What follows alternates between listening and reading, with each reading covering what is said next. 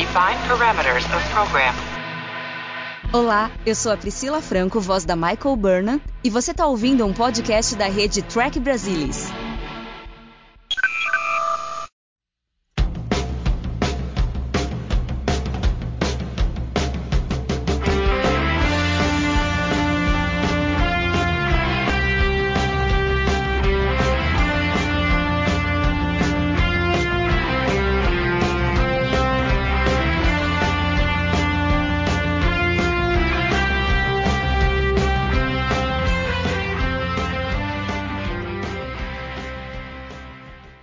Olá, sejam muito bem-vindos ao Balde do Odo, o podcast da rede do Trek Brasilis para falar sobre a melhor série de Jornada nas Estrelas, Star Trek Deep Space Nine. E hoje nós vamos falar sobre o 16º episódio da segunda temporada, Shadow Play. E comigo estão aqui hoje Luiz Castanheira. Olá, Luiz. É sempre bom estar aqui. Com certeza. E Alexandre Bortolucci. Olá a todos, é um prazer estar aqui novamente. Bom, a gente vem de uma sequência de episódios bem fracos. A gente teve um começo de temporada muito bom, excelente. A gente tem episódios realmente muito bons. Destaco aí o Necessary Evil, que até agora é o meu favorito dessa temporada. E a gente teve uma sequência aí de uns episódios bem fraquinhos. E acho que agora estamos chegando quase na virada para, sei lá, eu acho que a partir de Blood Oath ou talvez Demaquis, a gente tem a virada aí que daí até o final é só coisa boa. Aí falando sobre o Shadow Play, a primeira coisa que me salta os olhos, que eu vejo que tem feito uma certa diferença em Deep Space Nine, que ele é escrito pelo Robert Williott Wolff, então ele escreveu e fez o roteiro, e eu acho que isso já faz diferença, porque você consegue ter uma história talvez mais concisa, sem muita reescrita, não é um monte de gente botando a mão. Claro que isso não significa que não possam ter dado um monte de pitaco, ele ter que ter mudado bastante coisa. Mas eu acho que já dá assim uma sensação de segurança maior quando você tem um cara só escrevendo. Não sei se vocês tiveram essa mesma sensação. E a gente tem três histórias para falar. A gente tem a história principal da Dax do Odo, a gente tem uma história secundária da Kira com o Barial e a Kira com o Quark, vamos dizer assim. E a história 3, né, a história C, que é bem pequena, mas eu acho que tem impacto para os personagens, principalmente para o Jake, que é com relação a ele e ao Cisco, a vontade do Cisco dele seguir na academia da frota. Vamos lá, Castanha, quais são as suas assim, impressões iniciais dessa história A, da Dax e do Odo indo para o quadrante gama investigar umas emissões lá, eles descobrem que é de partículas Ômicron, acabam descendo no planeta e aí se desenrola toda a história. Da sequência, essa ideia do ter sido escrito pelo Robert Hugh Wolff, estava sempre ligado em tentar dar, fazer conexão entre as coisas aí durante as temporadas em que ele, ele, participou escrevendo a série. Por exemplo, a menor história aí do Jake, do Cisco e eventualmente O'Brien, né? lembra que no episódio passado o, o Cisco e o O'Brien conversam sobre ele dar uma força pro Jake, meio que faz um setupzinho do que ocorre aqui na história da Kira. E, aliás, nessa história ainda do, do Cisco, do Jake e do O'Brien, ainda tem uma continuidade do O'Brien,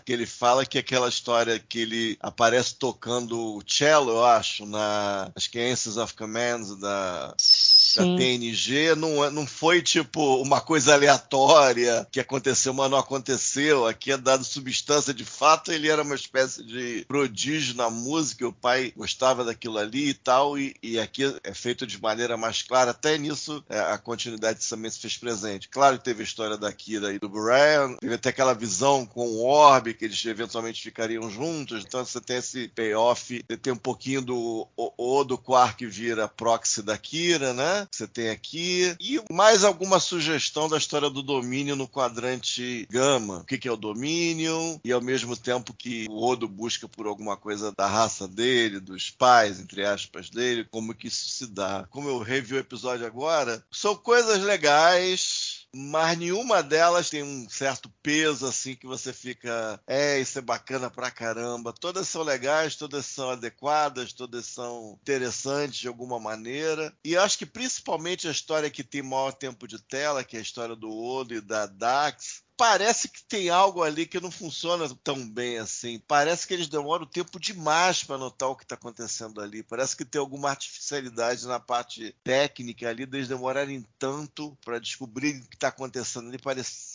seria uma trivialidade em princípio, pelo menos é, é, eu entendo assim. Acho que demora muito para eles descobrirem que ali são hologramas, o, aquele instrumento que o cara fornece para Dax é um, é um instrumento holográfico. E tem algo aí que não funciona bem para mim. Tipo, é. Detestei? Não, não detestei, até porque a coisa eles tentam ancorar mais na, na coisa do Odo e da menininha. Mas é. Não achei suficiente, assim. E ao final eu não, eu não me vi assim tão, digamos, tocado pela aquela coisa, é a galera holográfica e tal. Ah, se passar aqui, vamos bater um papo, bate aqui na porta e tal. E no final, quando é, tem a revelação, eu tive sentimentos similares do episódio passado, quando eles descobrem lá que a Lexus tá, tinha feito aquela bagunça toda para enredá-los ali naquela utopia com várias aspas que ela concebeu. Aqui também, quando é feita a revelação, não sei, a reação dos hologramas aí também é, introduz outro nível, né? Que eles, alguma maneira eles eram programados e tal, construtos de algum sentido, quanto aquilo tudo, aí eu fiquei um pouco frio, porque seria talvez a carne mais potente do episódio, eu fiquei um pouco frio e, e acaba sendo coisas agradáveis, você vê, você não fica entediado e tal, tem sempre uma coisinha aqui, uma coisinha ali acontecendo, muita continuidade, que é sempre bem-vinda, mas não tem aquela coisa mais forte que talvez precisasse aqui. Mas é interessante que ele é muito bem organizado. Quem escreveu sabe coisas que já foram feitas na série e caminhos que ainda serão seguidos na série. Até os irmãos da Kira. Então uhum. você vê várias coisas interessantes aí do passado e talvez até mais ainda do futuro da série que você vê acontecendo aí. Então talvez o mérito maior seja mais por aí. O high concept do povoado holográfico não me pegou nem emocionalmente e a parte técnica não me agradou tanto assim.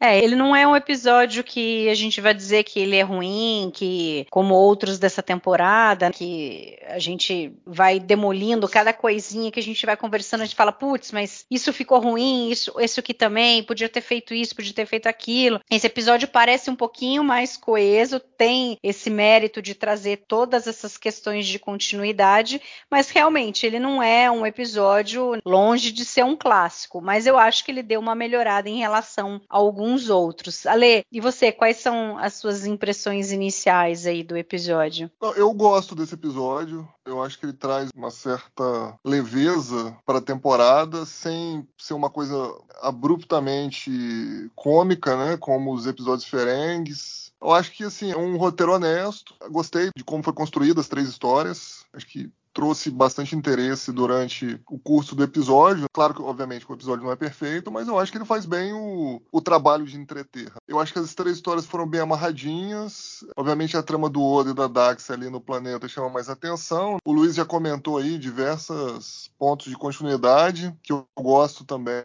Acho que é muito interessante eles terem trazido o background do O'Brien, né, lá da nova geração. Bem interessante. Aí você vê, né, um, como eu já tinha comentado no episódio anterior aí, o O'Brien era um personagem meio esquecido lá na nova geração e a gente vê aí o potencial do personagem quando realmente opta-se por realmente desenvolver o personagem, não apenas as histórias. Alguns outros pontos de continuidade que observei, né, além dos que o Luiz já comentou aí, eu acho que a gente tem aí um, não vou dizer assim uma continuidade direta, mas a gente tem aí a Kira deixando claro pro Quark que ela não esqueceu nada do que ele fez aí na primeira temporada e nessa segunda temporada, principalmente no episódio Invasive Procedures, que foi lá facilitar a invasão da estação, que ela não suporta ele, que, enfim, se, se dependesse dela, as coisas teriam sido diferentes. O Luiz comentou aí a menção sobre o domínio, né? Já é a terceira menção que tem sobre o domínio. Anteriormente tinha sido em Rules of Acquisition em Sanctuary. É a última menção do domínio até eles aparecerem de fato em The Gem Radar, que é o último episódio dessa temporada. E aqui eu queria fazer um comentário mais sobre o Odo, que foi uma coisa que eu observei lá na primeira temporada temporada, que é o Odo mais uma vez se sensibilizando, né, com criança. Isso já tinha acontecido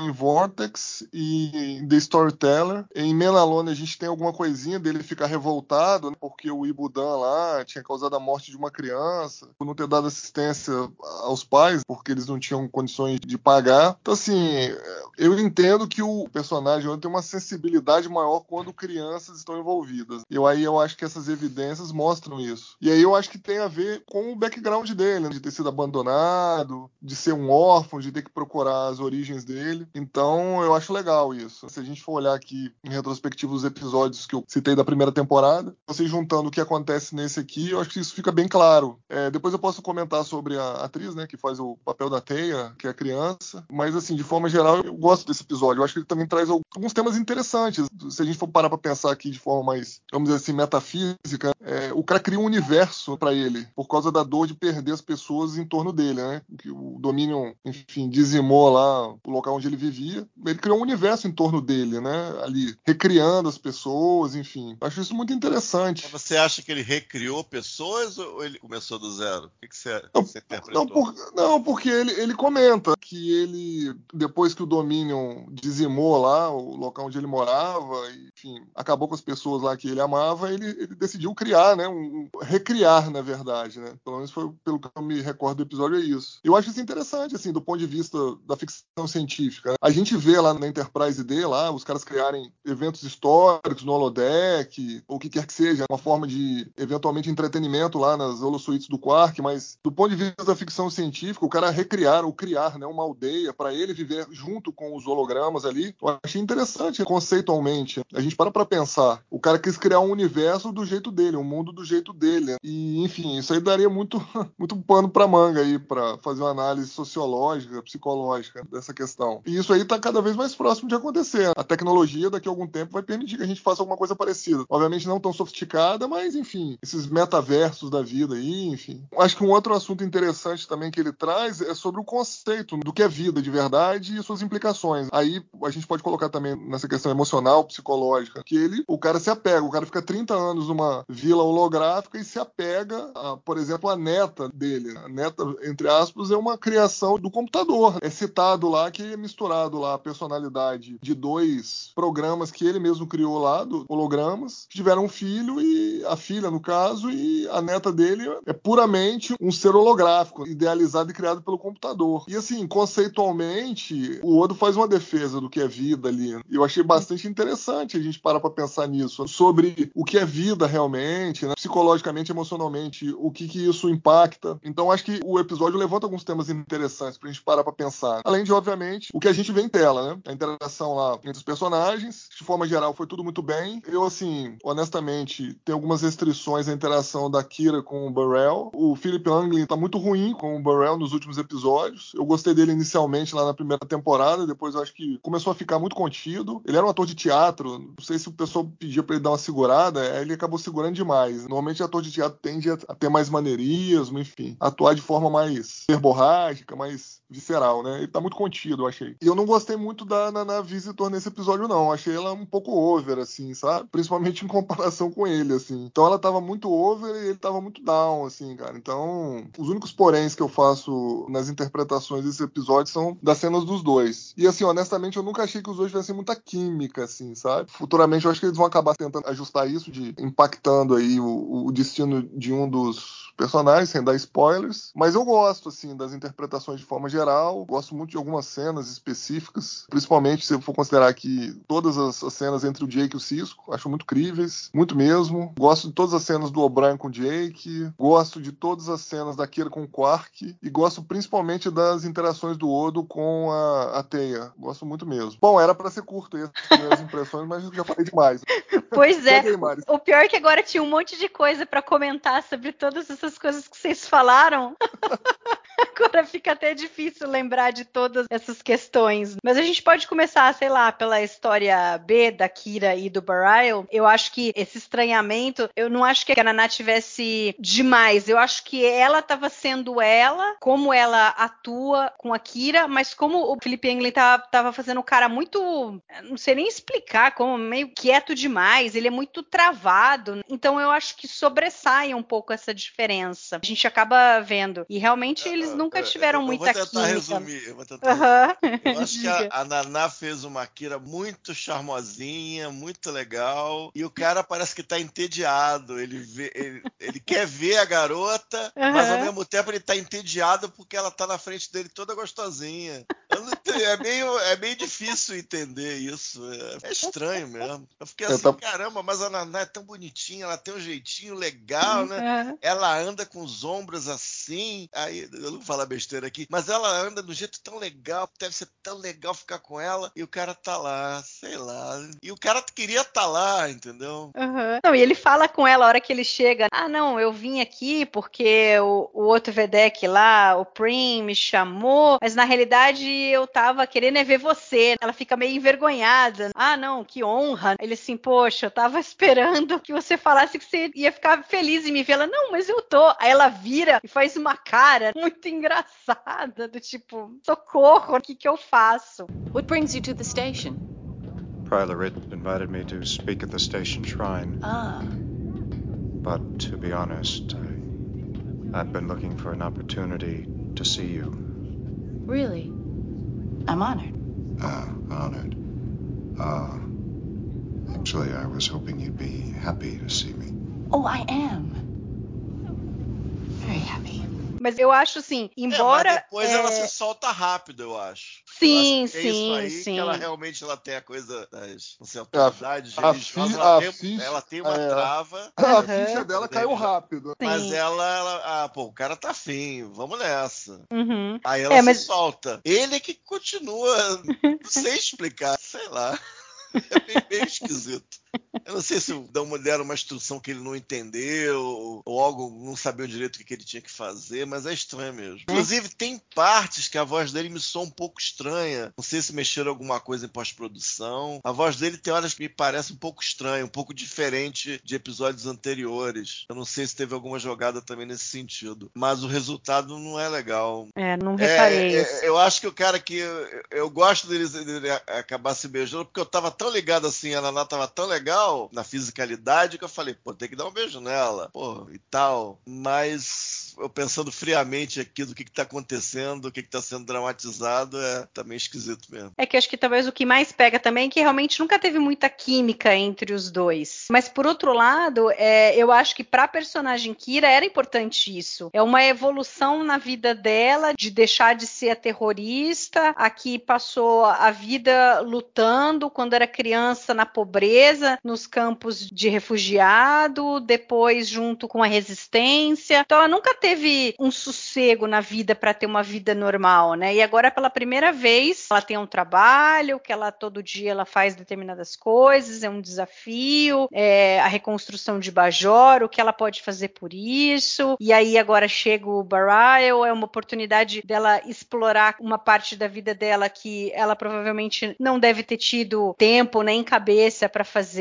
enquanto ela vinha crescendo. Então é, é legal, mas ao mesmo tempo você vê que ela fica envergonhada com os avanços dele desde o início, desde antes, quando ele fala que ele teve a visão do orbe que ela tava, e aí quando ela tem a visão do orbe, ela também fica com aquela coisa pela cena que ela viu, que tipo meio que sugere que eles deveriam ficar juntos. Aquilo no momento causa estranheza para ela, mas depois ela tem que ficar pensando, bom, de repente é algo, né? Aí o cara chega aqui na estação, diz que, que queria me ver, mas é engraçado que eles estão lá se beijando e tal, e aí ele falando, falando, e aí ela percebe que o Quark tá de sacanagem, que ele tá empurrando É, o Barrel pra ela. isso pra, pra fechar essa punchline.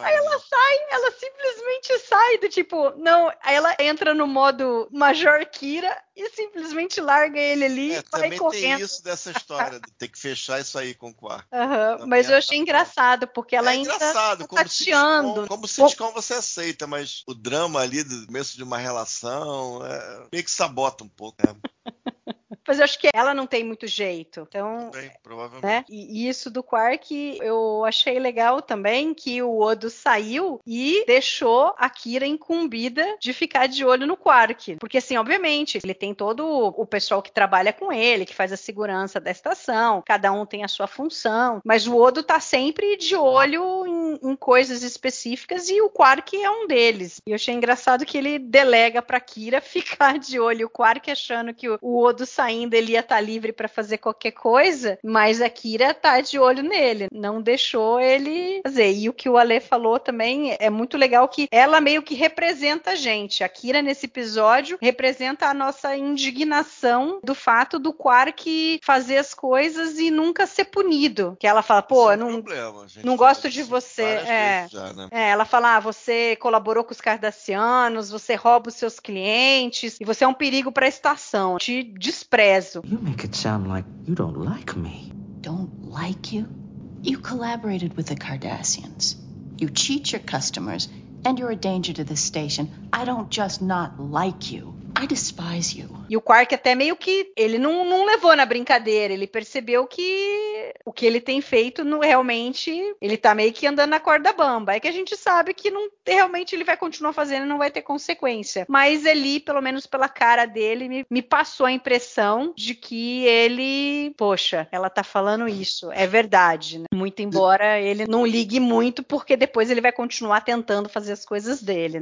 E o legal é que o Armin Shimmerman, mesmo com todas as próteses, né, maquiagem, Uhum. ele consegue passar um certo cinismo, assim, sabe? Uma certa. Como que eu vou dizer assim? Ah, parece, você sente que tem encrenca no ar, né? Quando ele tá em tela, assim. Uhum. Eu achei interessante ele incorporar, assim, o personagem. O legal também foi a Kira terceirizar uma parte do serviço pro Bashir, né? E o Bashir faz uma referência ao Garak, né? Fala, ah, eu tô. Ah, perdi. É, tem essa também, legal. Como é que ele fala? Técnicas de. Técnicas de. De espionagem. De, de espionagem, de observação, né? A técnica de observação, né? Isso Não, mesmo, o- legal. Até isso teve. Então. E assim, foi a única participação do Bashir no episódio, né? Ali três É, mas falas. não mostra nada, só mostra. Não, é. É, tal. É. é, ele fala, ouvindo da Kira isso, mas não mostra ele fazendo chongas. É, eu achei isso meio ruim por conta disso. Poderia ter sido muito mais interessante, porque eles lançaram isso daí, mas não teve payoff nenhum. A gente não vê ele de olho no Quark. Acabou parecendo que eles jogaram isso só pro Bashir ter uma falinha, porque ele é o único ali que mal aparece no episódio. Sim, com certeza. Então, Mas tinha muita coisa acontecendo também, eram três histórias.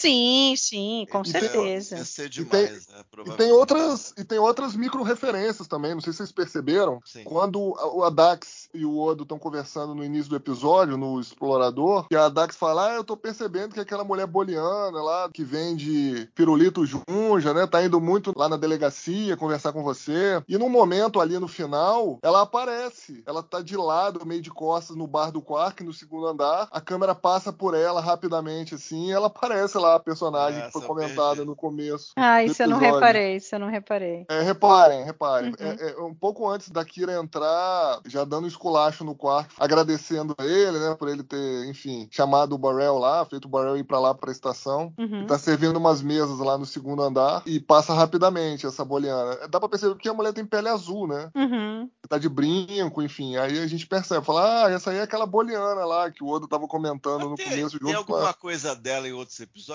Não, né? Não, me- não, eu não achei. não. Tipo, fazendo É. uma queixa pro Odo por algum motivo, não. Não. Não. E Tava depois, tentando lembrar, mas aqui também na, na memória alfa não E tem. an- antes desse episódio também não era ela, né? A dona do. do- Era um bajoriano. É, que quase saiu na porrada com, Uhum. com o É. O'Brien, né? É, tem razão, tem Entendeu? razão. é. Essa conversa inicial da Dax e do Odo eu gosto bastante também, porque mostra aquele lado da Dax mais recente, de ser mais leve, mais aventureira. Então, é- ela gosta de conversar com as pessoas. E é engraçado que ela faz umas provocações pro Odo interessantes.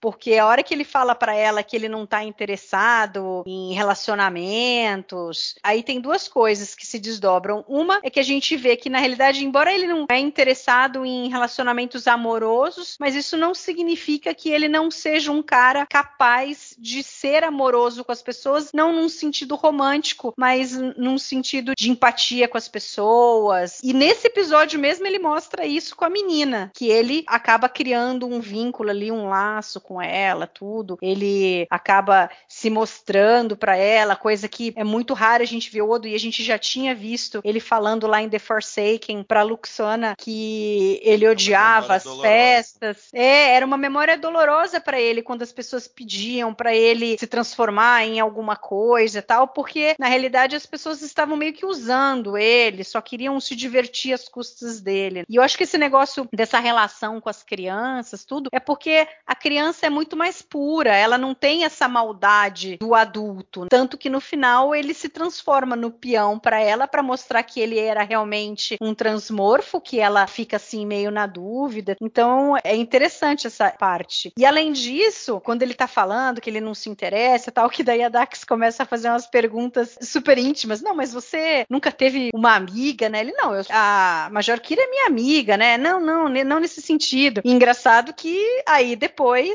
vai começar ele ter sentimentos pela Kira. Então é legal que a Dax solta essa o, nesse o Odo episódio. Pensa na Kira, mas a Dax nem considera a possibilidade. Aham, uhum, sim. É, porque ela fica pensando, não, não, é no sentido amoroso mesmo. Você nunca teve uma amiga que você tenha tido relações assim e tal? E ele, não, não, não, né? Quem que vai gostar de mim pela minha cara, pela minha aparência? E aí acho que isso se reflete no discurso dele depois com relação aos hologramas. Por que, que eles não podem ser considerados pessoas? Porque ele também é uma entidade muito diferente dos humanos. Sim, sim. Ele é completamente diferente a, a fisiologia dele. Embora ele se pareça com um humano, ele é totalmente diferente. Ele é uma gelatina, se a gente for ver, né? Ele no link ali é completamente diferente da gente. Ele não tem coração, não tem cérebro, não tem nada. Então é legal ele falando isso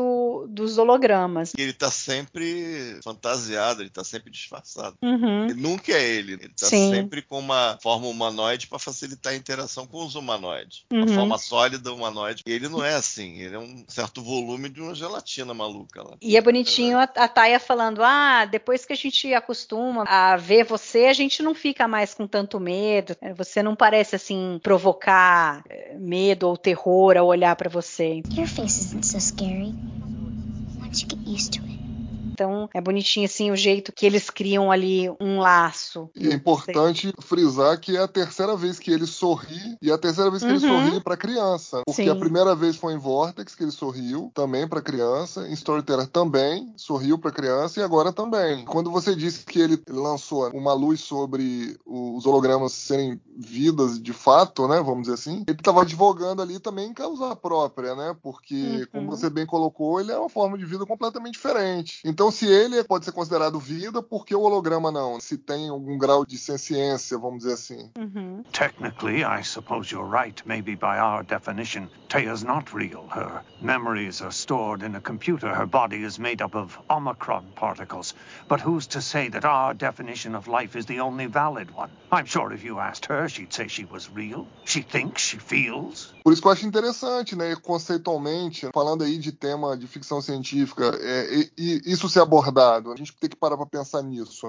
A gente Uhum. tem que pensar um pouquinho fora da caixinha. Ué, mas será que é vida? Será que não é? Então eu acho interessante, assim, conceitualmente falando. É porque a gente pode pensar o contrário, ele pode ter pensado, poxa, se não conseguem considerar os hologramas como vidas que existem de verdade, por que alguém me consideraria também? Então, para ele é Sim. importante essa afirmação de que os hologramas também têm significado. E é engraçado que lá pra frente, quando ele conhece o Vic Fontaine, a princípio ele fica meio receoso. Ele não vai muito assim, pô, o que, que eu vou ficar falando com um holograma aqui? Mas no fim, Mas era ele acaba criando ali- também uma baita de uma amizade. É, mas ali eu acho que assim, o, o contexto é um pouco diferente, né? Ali Sim, o, o, o Vic estava no ambiente controlado, de fato era um programa específico, entendeu? E como você disse, depois ele acabou rompendo essa barreira, né? Uhum. Mas acho que conceitualmente é um pouco diferente, pelo menos na minha opinião, é um pouco diferente ali. Mas falando sobre a, a atriz Nolly Thornton, ela já, já tinha trabalhado em Jornada, no episódio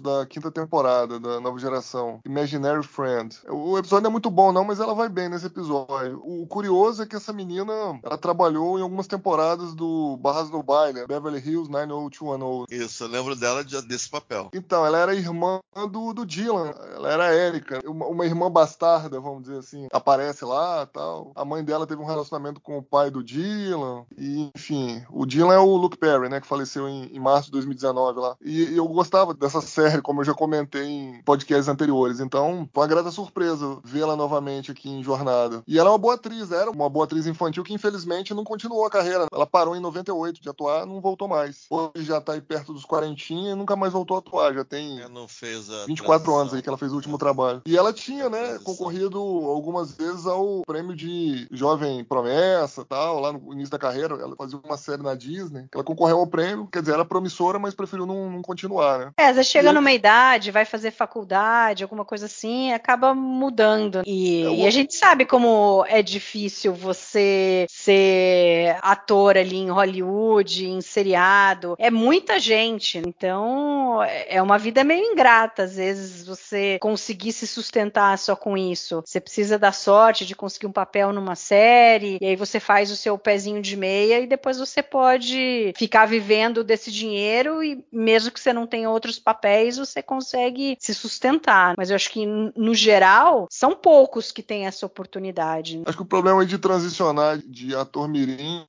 para adulto é, é- é meio complexo. Começa a co- a aparecer algumas cobranças, né? Principalmente a questão estética começa a aparecer, principalmente para meninas, né? Mulheres, enfim. E acaba ficando um ambiente um pouco mais tóxico, né? A gente sabe, Hollywood é, é tóxico, principalmente para atrizes. Para o universo feminino é mais complicado, a não ser que seja realmente uma atriz muito fora da curva, muito tóxico, né? Sempre foi muito tóxico, principalmente ali, né? Anos 90 ali, era mais difícil ainda. Não que hoje não seja, né? Mas lá era mais complicado. Mas enfim, ela fez um bom trabalho nesse episódio. A interação dela lá com o Beijonoa foi muito boa. Obviamente, o Beijonoa, como eu já comentei em outras oportunidades, qualquer ator que de fato interagia com ele sempre ganhava, acabava tendo uma interação Uhum. vencedora. Mas a menina realmente ela tinha potencial. Gostei muito da interpretação dela nesse episódio. E a gente tem outros dois convidados especiais, que um é o Kenneth Tobey, que é o Rurigan, que é o avô da menininha, né, da Taya, e que inclusive era o único cara que era vivo, que era um ser humano ali, e que foi quem criou os hologramas, né, a vila toda, para ele poder viver ali. E o outro é o Kenneth Mars, que fazia o Collius, que era o chefe da vila. E acho que ambos têm ali um monte de referência de seriado ou filme que fizeram com um monte de outros atores que já passaram por jornada tal. Então eles têm aí uma biografia bem extensa. É, o Tobey, o Kenneth Tobey, ele acaba sendo um ponto a mais de atenção no episódio, porque ele tinha feito dois clássicos da ficção científica nos anos 50. Talvez o mais conhecido seja o Monstro do Ártico, né? Que na verdade eh, essa tradução para o português, né? É de 1951 o filme. The Thing from Another World, que na verdade depois teve dois remakes. O mais famoso é de 82, O Enigma de Outro Mundo, The Thing, né? Em inglês, que é do John Carpenter, o diretor com o Kurt Russell. Esse virou um clássico, né? Um cult. Depois teve uma outra refilmagem também, chamada Coisa, em 2011, com a Mary Elizabeth Winstead, que ganhou inclusive. vi, não. Não viu, não? É de 2011. Não, essa nunca essa vi, não. não é grande coisa, não. É de um diretor holandês. Eu nem entendi muito bem porque que esse holandês dirigiu, porque ele é um cara que dirigia comercial, principalmente comercial de celular, da Samsung, da LG. Eu não eu não entendi muito bem, mas enfim. Não é ruim o filme, não, mas realmente não é igual o de 1982. Esse de 1951 ficou bem datado. É um filme preto e branco, enfim, os efeitos especiais muito gosto. ruins. Eu gosto desse filme. Você gosta? Ele fez também O Monstro do Mar Revolto, de 1955. né? O nome em inglês é It Came From Beneath the Sea. Cara, esse aí tem uma questão engraçada do meu pai. Porque meu pai assistiu esse filme no cinema e meu pai falou que ficou tão impressionado com o polvo, né? Que a história é um polvo lá, gigante. É, que... Alto é do povo, né? Tá, lembrei qual É. Qual é. Então, ele viu esse filme criança no cinema. Ele ficou tão assustado com o povo que ele ficou um tempo sem dormir direito, entendeu? Ele me contando isso. E assim, a gente vendo hoje, assim, realmente, é, assim, né? O efeito especial é bem datado, feito com stop and motion ali, o polvo. Os caras não tinham nem dinheiro pra fazer um polvo com oito tentáculos, então tiveram que fazer o polvo com seis tentáculos. É um filme da época, né? 1955, mas assim, o cara, a gente tá falando do Kenneth Tobey, realmente, ele é lembrado com carinho. E inclusive o Aira fez força, né, pra ele estar nesse filme. Porque o Aira era Sim. muito fã, né, desses filmes aí. Então, fizeram uma forcinha, né, pra ele participar do episódio. Acho que ele foi bem. E o Kenneth Mars, que fez o, o papel do holograma lá, que era o delegado, ele dava muita voz pra filme de animação recentemente, né? Mas ele fez alguns filmes bons, principalmente do Mel Brooks, né? Aquelas comédias lá no final dos anos 60, começo dos anos 70, o, Jovem Frankenstein.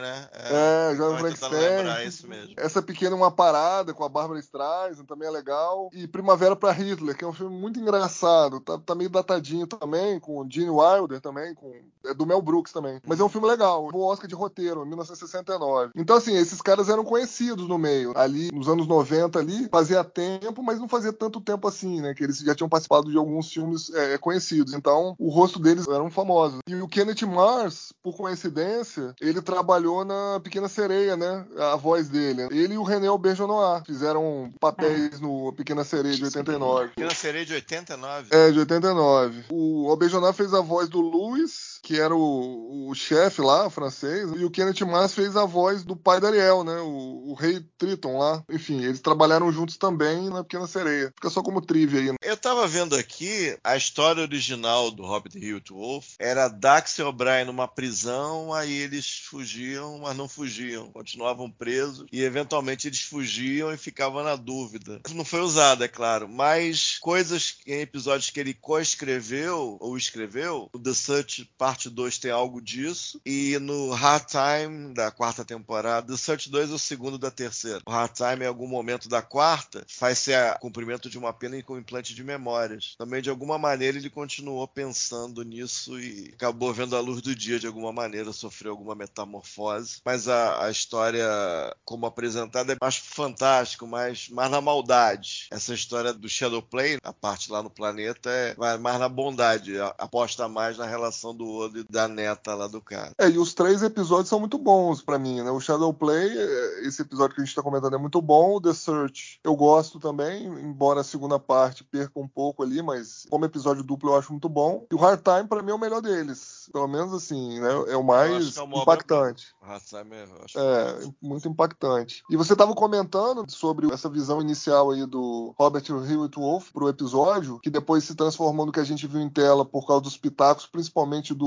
Michael Piller. E o nome do episódio seria Persistence of Vision, que depois se transformaria num episódio, o nome, Isso, obviamente, apenas. Sim, sim. De Voyager, da segunda Eu temporada. não lembro direito como é que é isso. O Persistence of Vision, que os personagens lá da Void começam a ter alucinação. E aí o personagem holográfico lá da novela da Diana começa a aparecer. É bem mais ou menos o episódio, viu? É mais ou menos pra, pra- pra menos. É pra mais menos. pra menos, viu? É muito pra menos. Aliás, como, como a série inteira, né? Diga-se passagem, né? Naquele Inter ele da Era Berma, muitos episódios com múltiplos níveis de realidade, sei se muitos, mas alguns, um número significativo, foram feitos também. Tipo Chip na Bottle, com múltiplos níveis de realidade, aquela com holodeck, que eventualmente se apresentou um personagem senciente, um holograma senciente. Antes do Doutor de Voyager, o Doutor de Voyager, que teve alguns episódios que falaram da senciência de hologramas até o final, esses múltiplos níveis de realidade, não tipo Frame of Mind, que foi escrito pelo Brennan Braga, mas alguns outros também exploraram esse tipo de múltiplos níveis. O Steven Bottom ficou famoso porque tem aquela cena no final, acho que é, eu não lembro se é o Data ou se é o Picard, sai do holodeck é termine o programa já fora do holodeck, como se ainda estivesse dentro de alguma coisa. Ficou célebre essa cena. Fazia parte do vocabulário da época, entendeu? Então foram coisas aqui vistas para época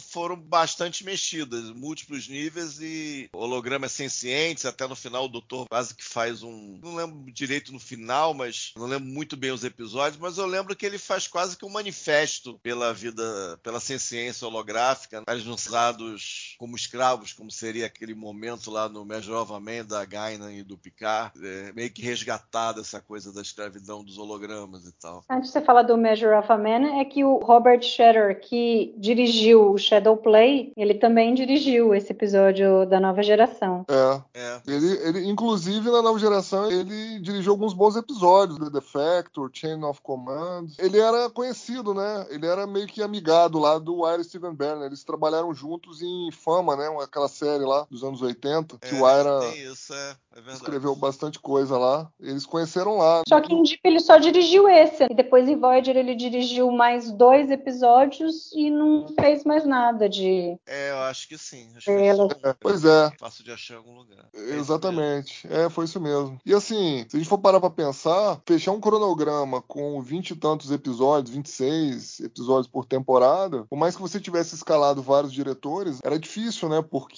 era produção praticamente ali industrial, como a gente fala. E o cronograma realmente de gravação era muito curto. O Robert Shearer foi muito bem nesse episódio. Eram três histórias diferentes, a gente ainda tinha que lidar com cenas de pós-produção, né? De efeitos especiais. Deu até um problema na hora de fazer a cena do Odo ali no final, que ele vira o, o peão. Porque Sério? quando, é, quando eles foram gravar, o Albert Janoir, né? Primeiro fez um ensaio, eles viram mais ou menos ali como seriam os movimentos dele se transformando de humano para peão. E aí eles deixaram para gravar a cena realmente na pós-produção com o Albert Janoir na frente do fundo azul, da tela azul que eles usavam lá para poder fazer a inserção do efeito gráfico. Só que quando eles foram fazer a pós-produção, o Albert Janoir tava com uma infecção no ouvido e ele não conseguia mais rodar, girar. Putz. Ele caía. Então, se você vê Nossa. a cena, ele não dá uma volta completa ali, né? Como humano, vamos dizer assim, quando ele tá em forma humana, né? Você vê ali que ele dá uma rodada meio esquisitinha e depois ele se transforma no peão. E aí a cena não ficou da forma como eles gostariam, né? Você tem que gravar lá em, sei lá, uma semana, dez dias. E ainda tem a pós-produção, é apertado. E o cara nunca tinha gravado nada em Deep Space Nine, o Robert Shearer, o diretor. E ele foi bem, como eu disse, eu gostei do episódio. Eu acho que, assim, tirando ali a interação da Kira com o Burrell, o restante da direção de atores foi bem, foi ok. Importante frisar que a essa altura do campeonato, ali, os atores principais ali já sabiam né, o que tinha que ser feito, né, já estavam mais confortáveis nos seus personagens. Os atores convidados eram experientes, até mesmo a Teia lá, que a, a menina, Nolly Thornton, ela já tinha né, bastante bagagem como atriz. Ele tinha feito série da Disney, outras séries, outros filmes, telefilmes. Então, acho que ele foi bem. Eu gostei, não, assim, nada demais, né? Não teve nada,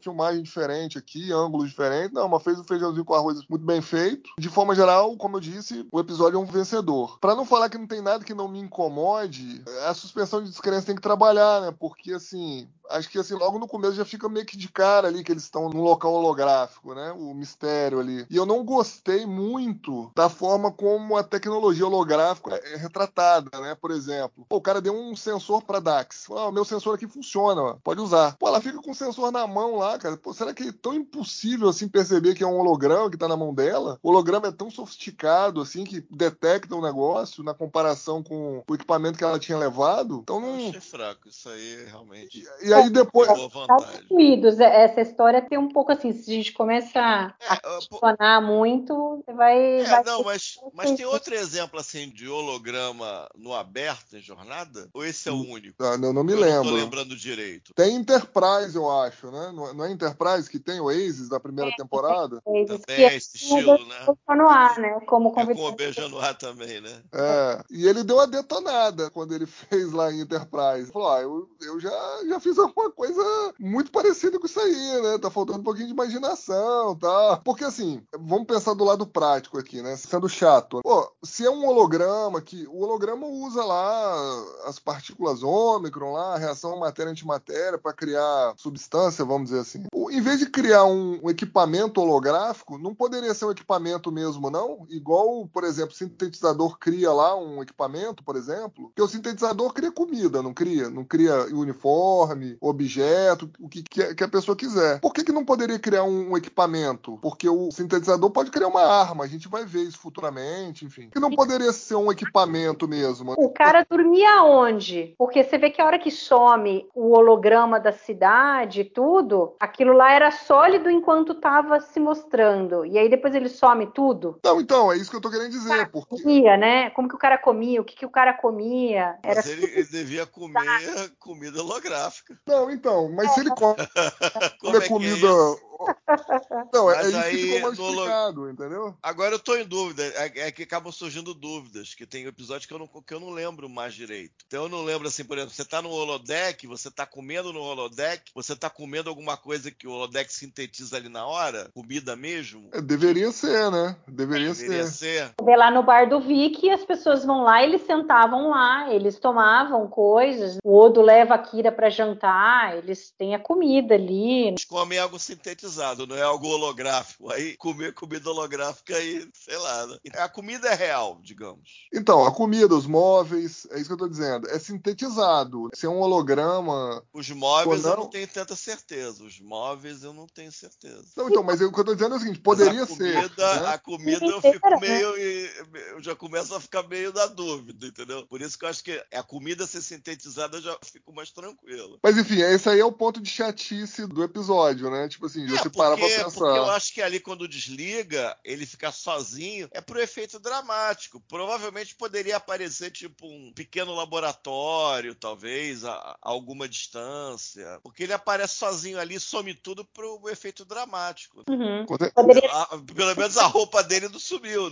é, É, então. tem isso, é. né? Mas não sumiu, né? Priori deveria sumir também. Em tese, sim. A roupa É. não tá maltrapilha, né? A roupa tá de acordo com as roupas que todos vestem lá, entendeu? E uma coisa a se pensar, os hologramas começaram a desaparecer. Ele foi quem criou aquilo, então ele não é um cara que não sabe mexer na tecnologia. Ele sabe, porque foi ele quem criou tudo isso daí. Por que, que ele não consertou? Será que ele já estava ficando velho e meio que tinha desistido? Falou, ah, você entendeu? é, quando ele falou que estava morrendo, ele falou aquilo é verdade? Eu acho que sim, ele estava ficando velho tal, mas aí depois quando eles vieram ali, o Odo mostrou para ele, né, sei lá, deu um ânimo para ele continuar ali no final na vida dele ali, e aí aquilo ali meio que seria o legado dele, aquelas pessoas iam Ele iria continuar, morrer, ele ia ser sepultado de alguma maneira e eles vão continuar, né?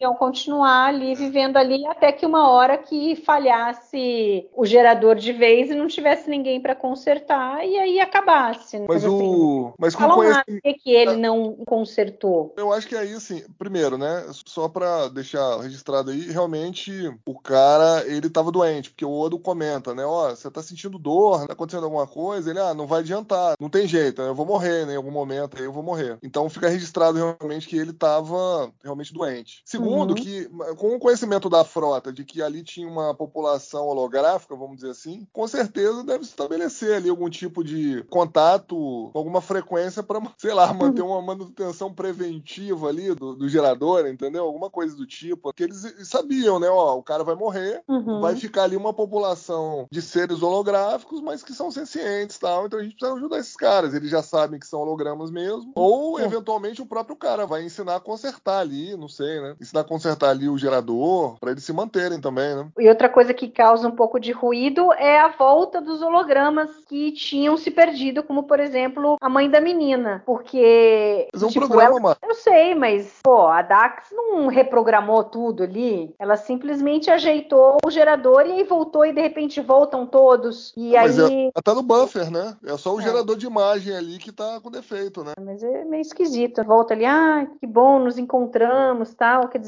ela tinha Ela- noção do aconteceu? Ela, ela pegou o backup, né? O último backup salvo, entendeu? Então, mas ela estava sei, lá, no- ela lá fazendo, fazendo uma escultura, sei lá o que que ela estava fazendo, e aí ela sumiu. E aí, de repente, ela aparece com todo mundo na vila. Então é meio esquisito, É, mas, mas, enfim. é, é, mas, aí, é, mas aí, aí dá pra explicar, né? A Dax você programou lá pra aparecer todo mundo ali, entendeu? Enfim, aí, aí eu acho menos problemático, É. entendeu? Aí eu acho- acho menos problemático. Eu só acho que, enfim, sendo chato a discussão do que é realmente holograma e o que que é sintetizado, eu acho que poderia ter, ter sido melhor explicado. Ou Uhum. mesmo, eles quiseram usar mesmo ali o equipamento holográfico pra dar o, o drama também da Dax saindo do campo ali de, né, do perímetro ali, né, de atuação do gerador, exatamente pra gente ver que aquilo ali era um holograma, pra dar um impacto inicial. É. Aí depois aparece a menina sem braço ali e tal, aí recolhe o braço, o braço dela volta, enfim. Que é uma coisa esquisita também nessa cena, porque, ok, a vila era toda holográfica, e aí a gente vê que é um planeta meio árido ali e tal, mas assim, tem uns, uns arbustos, tem as pedras, e quando eles descem para ir até o local aí que a menina vai mostrar que é o limite da vila, que eles não podem sair dali, ela pega um galinho de uma planta e aí ela põe a mão e o galho também some e a mão dela some. É a priori, galho- pensar galho que some, né? é, então, o galho será que não era originário ali do planeta? Não deveria ser, não deveria ter ficado aparecendo e a mão dela só sumido? É que daí o, o efeito especial para isso ia ser mais, mais complicado. Então mas- eles desaperam com tudo ali. Então, mas você, mas você vê um problema do galho ser holográfico? Eu não vejo, não. Não, mas é que me parece que ali o, o ambiente onde eles estão andando já não é nada holográfico.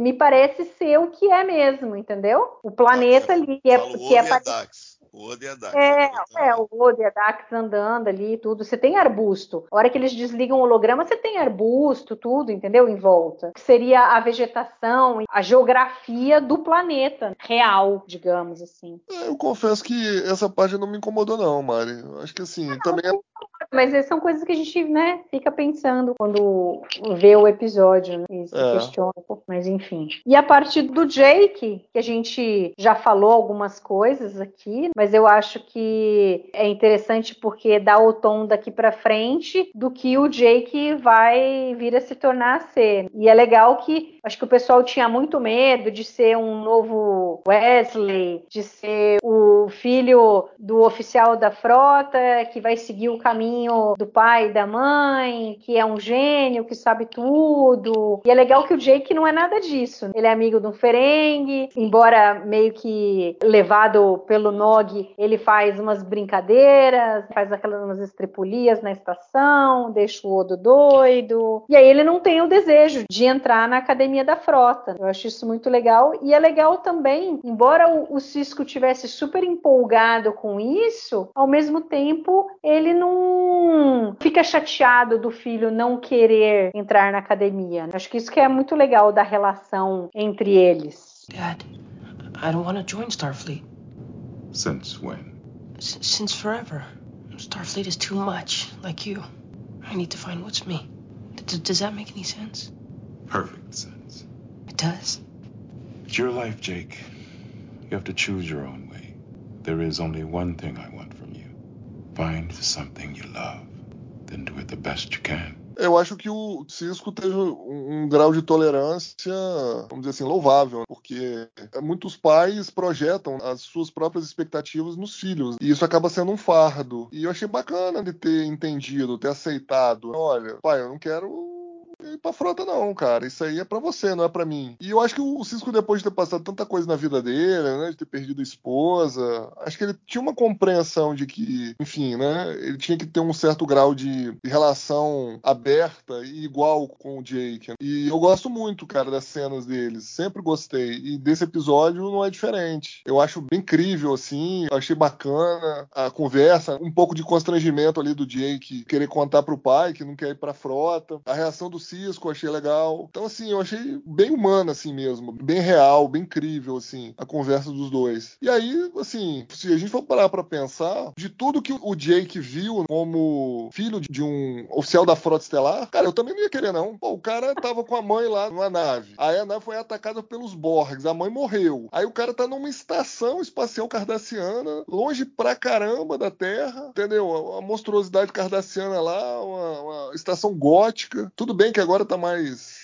Estação gótica. Pô, é gótico aquilo ali. Totalmente gótico ali, a estação, a arquitetura gótica ali, o visual. Pô, aí o cara tá lá sozinho, o único amigo dele realmente é um ferengue, que o cara ele teve que meio que, né? Porra, preciso me adaptar aqui pra ser amigo do cara. Uhum. E assim, ele tá longe pra caramba, pô, num lugar meio inóspito, assim, pô, toda hora ali a, estação tem uma, uma ameaça. Ah, meu amigo, não quero isso pra mim, não, cara. Quero ser outra coisa. Quero uma coisa mais calma pra minha vida. Super entendo, total, super entendo. Totalmente E- incrível. E é legal porque, assim, você vê que quando ele vai lá trabalhar com o O'Brien, no início ele fica falando: ah, não tô entendendo pra que, que serve cada um desses negócios aqui, cada cor é pra uma situação, blá blá blá. E aí, depois que ele fala pro Cisco que ele não quer seguir a carreira, não quer ir pra academia da frota, e o Cisco fala que tudo bem, o importante é ele achar alguma coisa que o faça feliz, imediatamente ele se anima e vai lá estudar aquilo que o O'Brien passou pra ele. Então, quer dizer, não é que ele acha até chato aquilo. Não, ele tá aberto a ver como funcionam as coisas e a gente vai ver que em outros episódios ele continua trabalhando com o O'Brien, um recente que eu revi, que é mais para frente da terceira temporada, o Civil Defense, ele tá lá trabalhando ainda com o O'Brien. Então, quer dizer, ele tirou o peso do ombro dele de que ele não precisa ir para academia, mas ele não deixou de aproveitar e conhecer coisas novas. Falou, pô, eu não quero ir para academia, mas o que, que eu gostaria de ser? O que, que eu quero fazer? E ele se viu aberto a trabalhar ali com o Brian e conhecer um pouco da parte de engenharia. Isso eu achei é, bacana, hein? É, mas isso aí eu acho que é um pouco meio que é igual a gente, assim, os nossos filhos. Bom, eu não quero ser médico, mas eu, eu preciso aprender biologia aqui na escola, né? Eu preciso passar em biologia, né? entendeu? Eu acho que é parecido com isso também. Ele viu ali que é alguma obrigação dele, entendeu? A tá aprendendo outras coisas. Independente dele saber se vai usar aquilo para a vida dele ou não, é importante que ele aprenda. Eu tava pensando aqui se você junta algum material ali do Maqui. O nome daquele amigo dele é Cal Hudson ou Ben Hudson? É Cal Hudson, né? É Cal, né? amigo, né? Cal Hudson. Você junta com aqueles flashbacks, visões do emissary, você pode pensar que o Cisco, quando ele estava na academia, quando ele era recém-formado, ele tinha um super entusiasmo pela Frota Estelar. E talvez isso tenha ficado com o Jake muito pequeno, isso tenha treinado um pouco. É, meu pai é um vibrador da frota e tal. Mas você percebe que depois dele ter viuvado, ter que criar o Jake, ele já pensou em abandonar. E à medida que a série vai caminhando, isso vai mudando cada vez mais, cada vez mais, cada vez mais. E vai por caminhos que ele mesmo não esperava. Então, uma vez, uma época da vida dele, era ultra entusiasta da Frota uhum. Estelar, ser almirante jovem, esse tipo de coisa, digamos, tradicional Star Trek, que muitos fãs pensam, muitos personagens pensam também. Mas à medida que a série foi passando, isso foi ficando cada vez menos importante. E isso também foi importante. Imagina que ele aceitaria de qualquer maneira, digamos, mas com essa transformação já a caminho, eu acho que fica mais fácil. E as cenas com eles dois são sempre muito marcantes, são muito orgânicos, você acredita que é pai e filho. Eu não falo isso como uma trivialidade, porque eu acho que às vezes certas relações assim não são tão bem vendidas em termos de atuação, de casting e de atuação, eventualmente. Mas no caso do Ciroc Lofton e do Avery Brooks, é vendido muito bem consistentemente vendido bem. São sempre cenas que têm um destaque no episódio, cenas entre eles. O texto, às vezes você pode reclamar que é um pouco básico demais, às vezes, que é aquela coisa, tô pisando no pé de ninguém e tal, vou fazer aquela coisa básica e tal. Mas, independente disso, tem muita verdade, passa a verdade e são sempre, talvez não sejam os maiores momentos do universo. Sei que o episódio peça, não tem visto toda a vida, mas dia a dia,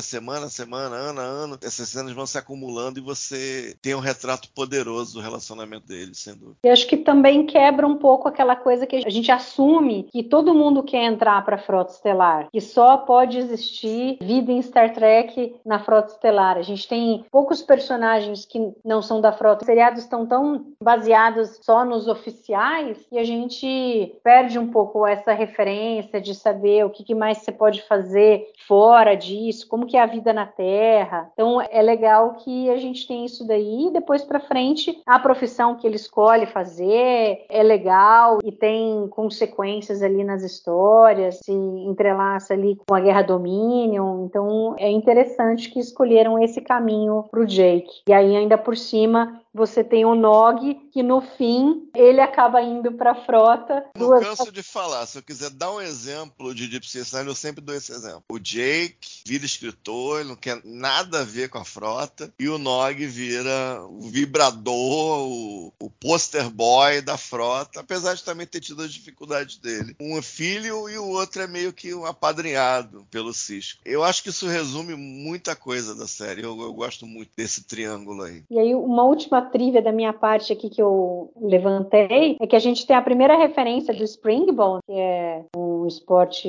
bajoriano, e o, o Brian fez o programa no holodeck para Kira poder jogar, então é legal que tem isso daí. E que o Alexandre já falou, né, que ela tem dois irmãos, que a gente só vê em flashback no Wrongs Darker Than Death or Night. Na realidade, não é nem flashback, né, é visão que a Kira tá tendo com a experiência no orbe. Então a gente vê que é alguma lembrança dela daquilo que aconteceu. E aí depois eles não não aparecem mais. Eles só vão aparecer de novo num livro, The Soul que daí não é canônico e a gente não tem como considerar como sendo o que aconteceu mesmo. Mas até achei estranho que eles falam que os dois vêm a falecer em 2375, que é já no final de Deep Space Nine, o que eu acho esquisito porque a Kira nunca falou deles em nenhum momento da série. Ah, falei com meu irmão, encontrei com meu irmão. Então, do que a gente tinha visto na série em si, eu assumi que eles também morreram durante a ocupação, pelo fato dela não ter contato com eles. É, mas, você enfim. já leu esse livro? Não, esse eu não li. Eu tenho aqui também, mas não li. Não sei, poderiam ter sido prisioneiros? É, não sei, até vou, vou dar uma olhada, ver se eu consigo ler. Tenho a menor ideia, tenho a menor ideia. Inclusive, a gente, falando do livro, né, quando a gente falou do episódio Cardassians, que tem lá o livro The Never Ending Sacrifice, e eu acabei lendo, e ele é muito interessante, porque ele traz muitos elementos sobre Cardassia, como que é a dinâmica das famílias cardassianas, da sociedade cardassiana, e ele vai passando desde o momento em que o Rugal chega, Cardassia Prime, e todas as coisas que vão acontecendo ao longo da série, quando os civis assumem, depois quando o Ducati volta e reassume o comando militar, volta a ser um comando militar, né, de Cardassia, o envolvimento durante a Guerra dos Dominion, quando Cardassia acaba sendo dominada, a destruição de Cardassia. Então é bem interessante o livro, vai passando por todas essas fases assim. E aí aparecem assim praticamente acho que todos os cardassianos que apareceram em Deep Space Nine, eles acabam aparecendo no livro. Tekene Gemor, aparece a,